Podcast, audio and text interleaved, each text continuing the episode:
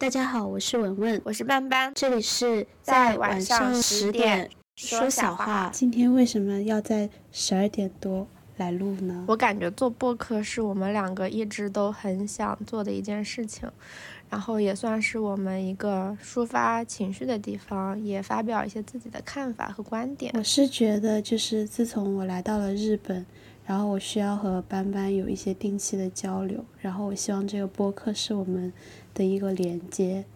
我们聊一下我们近期两个人的状态。最近就是正在准备过年，因为日本是年末年始非常重视国家。圣诞节之后，差不多到新年有一个星期的时间，就所有的人都沉浸在这种节日气氛里。最近的状态就是在这一个年还没有结束，下一个年又没有开始的这种。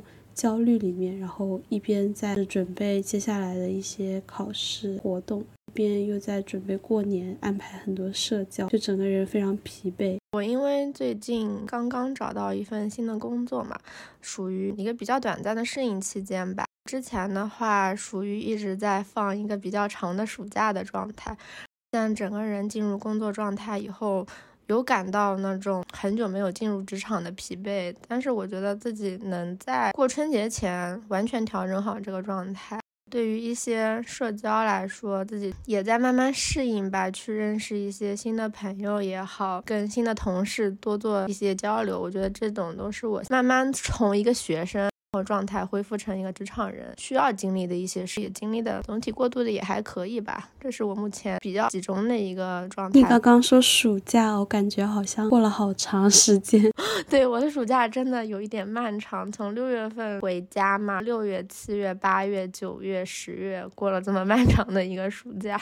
嗯，但其实我跟你差不多，我觉得我都快放了两年的暑假了，是一个很长的转换期。是比较好的，是明年四月份终于可以去上学了，跟你是完全相反的。你是从学生转换到社会人，我是从一个一半浪人的阶段慢慢要转换成重新去上学的一个状态。还是挺开心的，虽然很紧张，也很为你开心。在年关的时候，终于可以去上班了，没想到。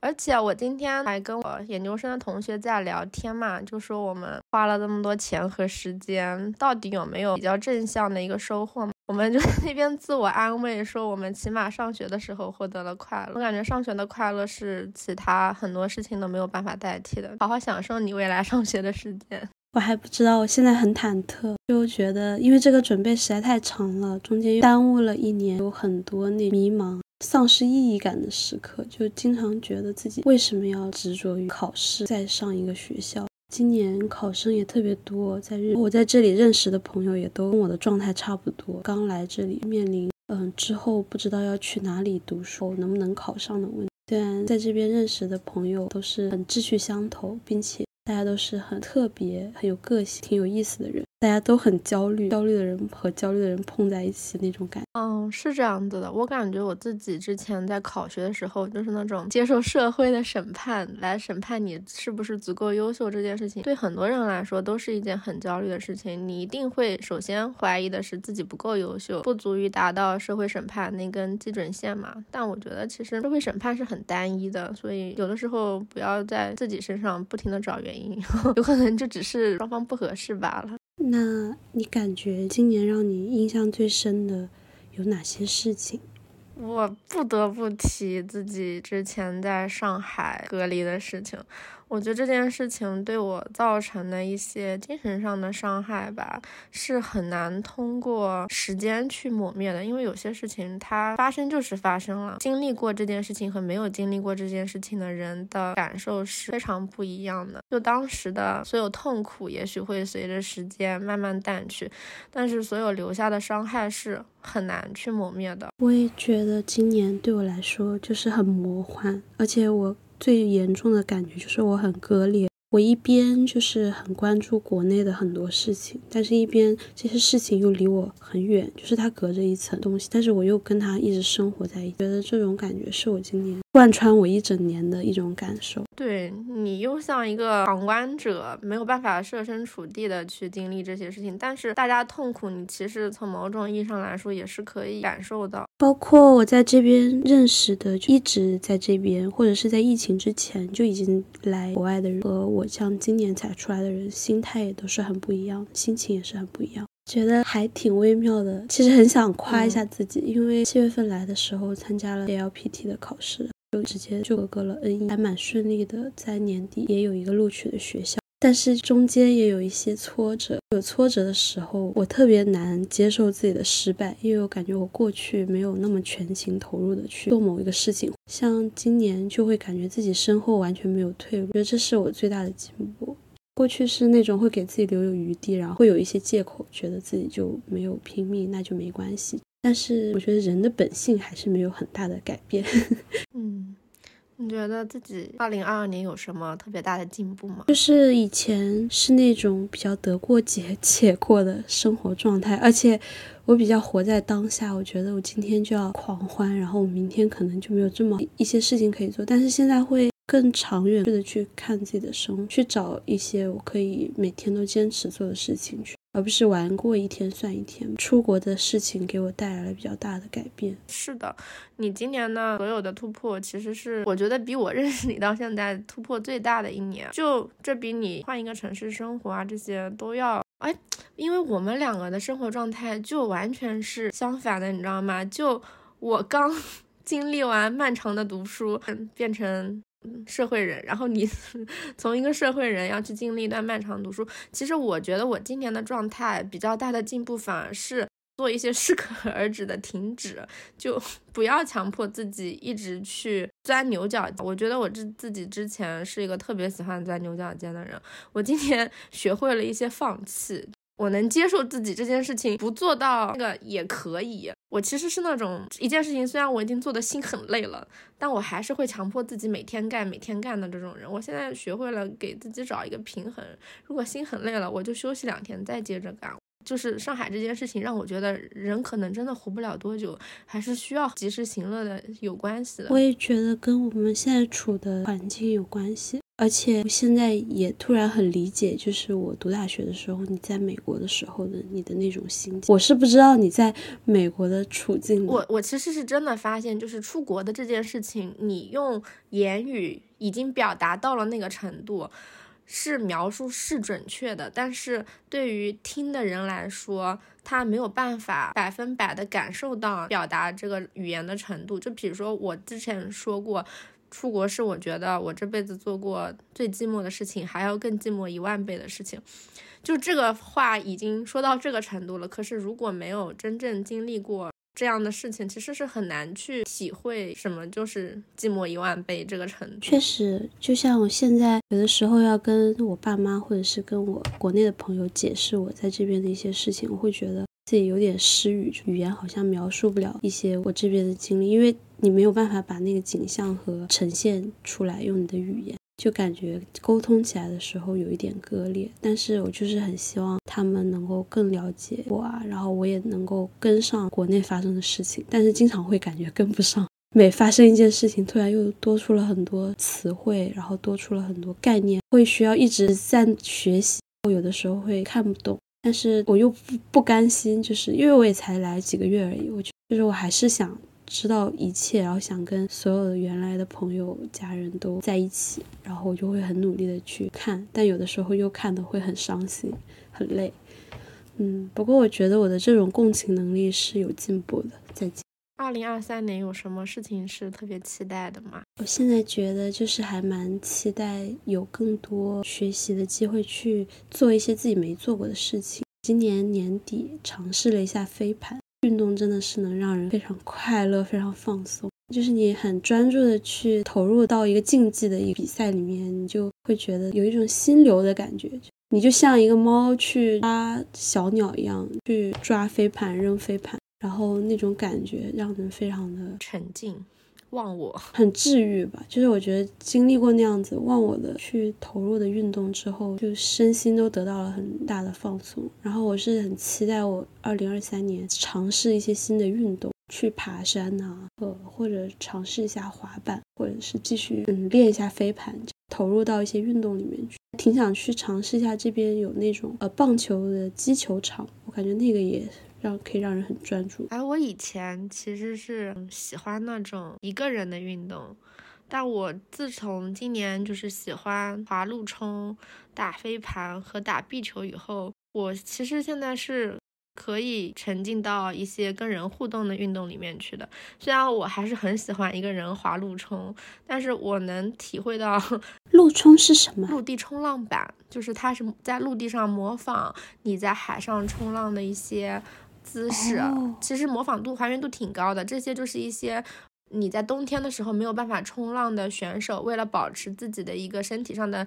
平衡感啊，脚感啊，发明的一个东西。然后今年不知道为什么特别流行，然后我这个人又是这种时尚的弄潮儿，然后所以我就都玩了。它也是滑板的一种吗？对对对，它是那种比较慢的滑板，然后技巧性也没有那么强，然后上手又特别快。我觉得你可以试试看，因为它确实也不快。一般来说啊，你上板两到三次，基本就能学会最基础的动作，而且板也不是特别贵，你可以试试看。好的，记下来。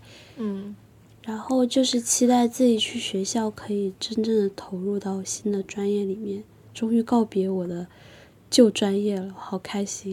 这是今年好开最开心的一件事。我也觉得。嗯，那你呢？二三年。我其实二三年是想工作上有所突破的。我想第一方面是想恢复到自己之前比较良好的工作状态。其实我在一个人在上海的时候，我的工作状态整体就是投入度很高，然后比较有目标感的。我希望还是能在工作上恢复这样的状态。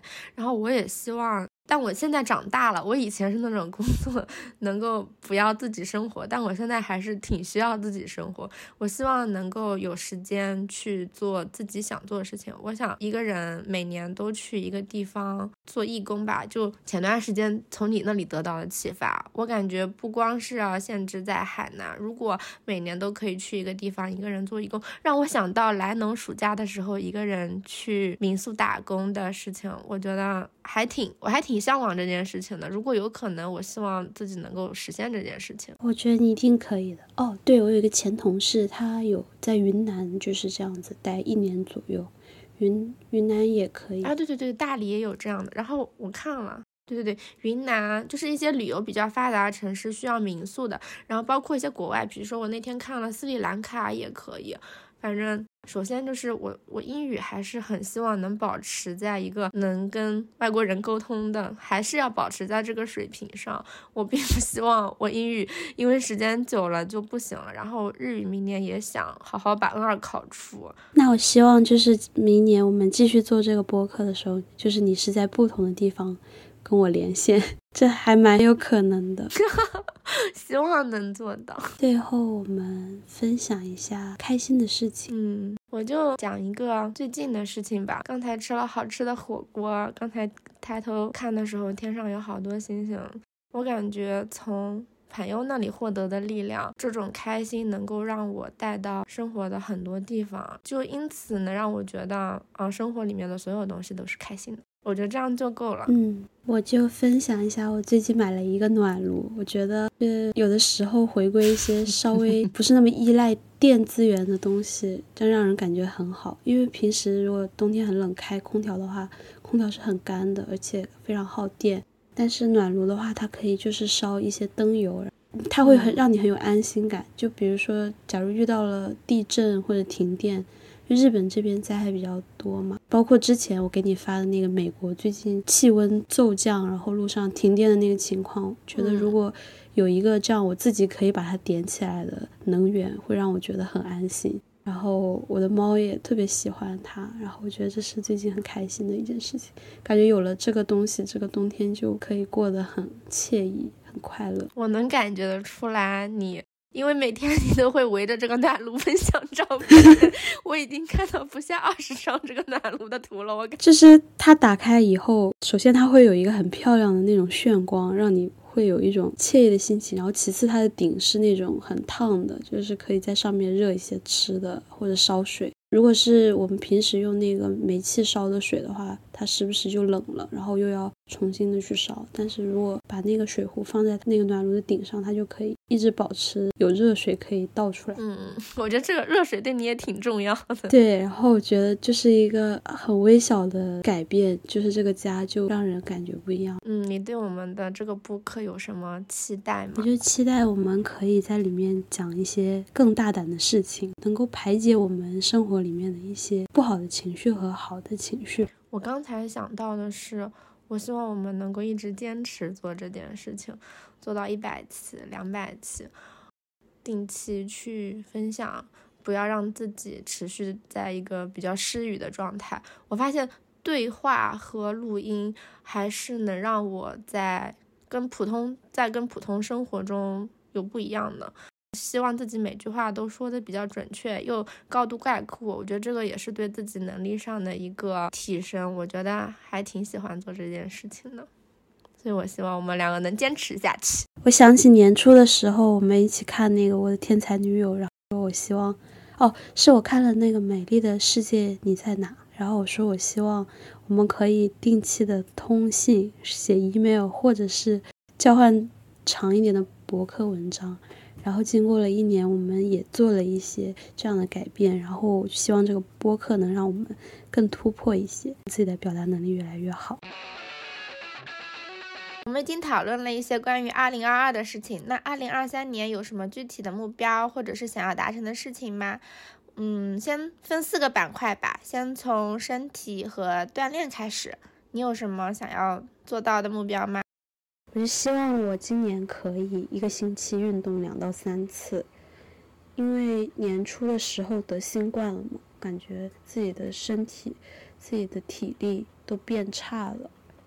希望自己晚上可以出去偶尔的跑两三公里，周末可以去不同的地方爬山，或者是参加一些像飞盘啊、滑板这些之前没有尝试过的运动。那我的话，我有一个比较具体的，就是希望体脂降到到呃百分之二十到百分之二十二的样子。然后具体的一些指标就是每周保持三到四次去健身房锻炼。你体脂好低哦。没有，这这目标说说的。嗯。那第二个方面是关于学习的。那第二个板块，我们就聊一下学习吧。你今年有什么学习的目标吗？嗯，学习的话，主要就是日语还是想要把 N 二考出，英语的话也想保持在一个口语相对还可以交流的能力上。目前的规划是看三十本书，其中要包含五本原作，然后每个月想看私心想看一本阿加莎，这个是。之前想好的一些学习上的规划，那你呢？我希望今年我们两个的不背单词可以凑到终身会员，然后，呃，我也想多读几本原版书吧。就去年学了日语和英语，也能看一些原版书了，但是看的还是比较少，希望可以看个五本左右。我最近也在准备一个考试，然后这个考试需要一些基础的代码知识，然后希望今年可以，嗯，掌就是初级掌握一个语言，然后再学两个新软件。那讲完学习方面了，在创作这个方面的话，你有什么打算吗？嗯，我最近在找打工的地方。然后想找一个可以持续待超过三个月的地方，可以学一些新的技能。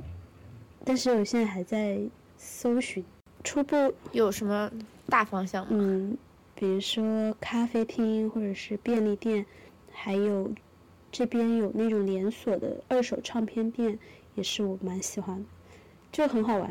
日本人就是找。日本人的那个打工面试，他还会让你写致望理由，或者是面试的时候，他还问你，假如你去全家吧，他还会问你为什么是我们不是七幺幺或者罗森，然后你就会像要准备考大学一样，也要去准备对应的回答，然后才能。我发现日本人好想问原因啊，没有原因，你在我家楼下，这不行吗？这个也可以的，这也是一个很好的原因。就是，但是你也要把它写出来，或者是能够很流，就是能够回答出来。就比如说，你缺钱也是一个很好的原因。啊，可以，那我可以理解，就是他想要听到一个原因，不管这原因怎么样，只要合理就可以了。他他需要确认你是可以安心在这里工作的，然后并且可以做到做一定的时间。我感觉还挺紧张的，因为。一直在上学，没有正式的进入社会和这些工作场所的人去接触，但我也很期待，就是去尝试这个。我的话，二三年的话是希望自己在小红书上能成为一个读书博主，写一些自己看过书的书评。短暂的小目标是希望能涨两千个粉丝吧，然后每周更新一篇，还有就是好好做我们现在的这个播客，感觉是我二三年比较想做的一些关于创作方面的事情。最后还有的话，除了这些以外，你还有什么其他的目标吗？我也跟你差不多，就是很希望能够坚持做这个播客，然后我的公众号。去年一年都没有怎么更新，我今年更新的时候发现上一篇还是去年的这个时候，就觉得希望自己能够把生活里经历的东西多记录下来吧，不要只是做一个体验者，而不做一个记录者，留下一些感想，包括读书的时候也是，之前没有怎么写读书笔记，但是我心里会有很多乱七八糟的想法。希望自己的语言能力能够在一次次的记录之下有一些改善吧，然后看过的书也能够和其他的人、其他也读过这个书的人有一些更有效的交流。对我之前想做读书笔记的一个比较大的原因，就是我经常一本书，比如说过去很看完了，过去很多年，我其实会想不起来这本书里面到底讲的是什么。然后，哪怕曾经很喜欢之前的一些片，很喜欢的片段，也想不太起来了，只能留下一点点，就是对这本书最概括的、最笼统的一个想法。那我现在的话，就想把自己一些比较想记录下来的想法，保保持一个记录的习惯。这样的话，以后再翻看的时候，就可以看自己的读书笔记，想起来当时自己读这本书的时候的感受。对，我觉得有一些系统的记录，你。过后可能过个几年，你也会发现自己想法是在不断的转变的。对对。我觉得我的最大问题是我每次看到一个自己特别喜欢的书或者特别喜欢的剧，我第一时间就是抓着你或者抓着身边比较能够随时让我找到的人，然后拼命的安利让他们去看，然后就把我 当时的感受一股脑的全部找你们说完，就像当时催你去看那个《我的天才女友》一样。但是这样其实。给我身边的朋友压力也很大，大家就觉得每次跟我说话，我就丢给他们非常多的东西，你能不能看这个？你能不能看这个？我最近看了这个，然后最近看了那个，然后我的语言表达也是很零散，然后很激动的，没有形成一个比较系统的表达，然后别人也会觉得压力很大。我不知道你有没有这种感觉？我还好诶，其实。哦，我不觉得你这样很烦，是因为如果我没有空，会直接拒绝你。我我是觉得这样子自己显得很烦，我没有觉得别人会觉得我烦，但是就感觉，嗯，可能会有更好的方式去推荐一些东西，然后，呃，和别人去交流一些作品。对。对的，就是可能能让别人更听得进去一些，这个应该也是一个方法。嗯，那除了这些以外的话，我还有一些其他的目标，譬如说想要嗯养鱼，养更多的植物，还想要嗯在打游戏上有所突破，想要重新配一台台式机打游戏，《喷射战士三》，我要段位冲 A，最后就是。关于一些朋友的，二零二三年我要见文文、天天和核桃。那你呢？你有没有什么其他除上面之前讲过的以外的目标呢？就是新的一年想去至少四个不同的地方露营。为什么是四个？是因为呃春夏秋冬不同季节的话，可能冬天比较难出去露营，因为我现在的装备还没有那么厚。但是春天、秋天、夏天加起来应该可以去四个地方，其他的就没有特别具体的想做的事情了，因为学习和工作加起来应该比较充实这一年。希望不要打脸打得太凶。嗯，那希望我们二三年都可以实现自己的目标，然后我们等到明年年初的时候再来看我们的目标都达成到百分之多少，怎么样？好吓人呐！可以吧？好的，嗯，打个小赌吧，目标完成度低于百分之八十的，对哦，答应对方一个实现的就给对方画一张画，画画，对方要求的那一种，可以，OK。可以啊、我，好可怕哦！这个节目一一定要这么可怕吗？我又要新，我又要有新头像了。那我今天得好好先练一练我的画质。以上就是说小话第零期的全部内容，你可以在小宇宙、Spotify、苹果播客等平台关注我们，谢谢。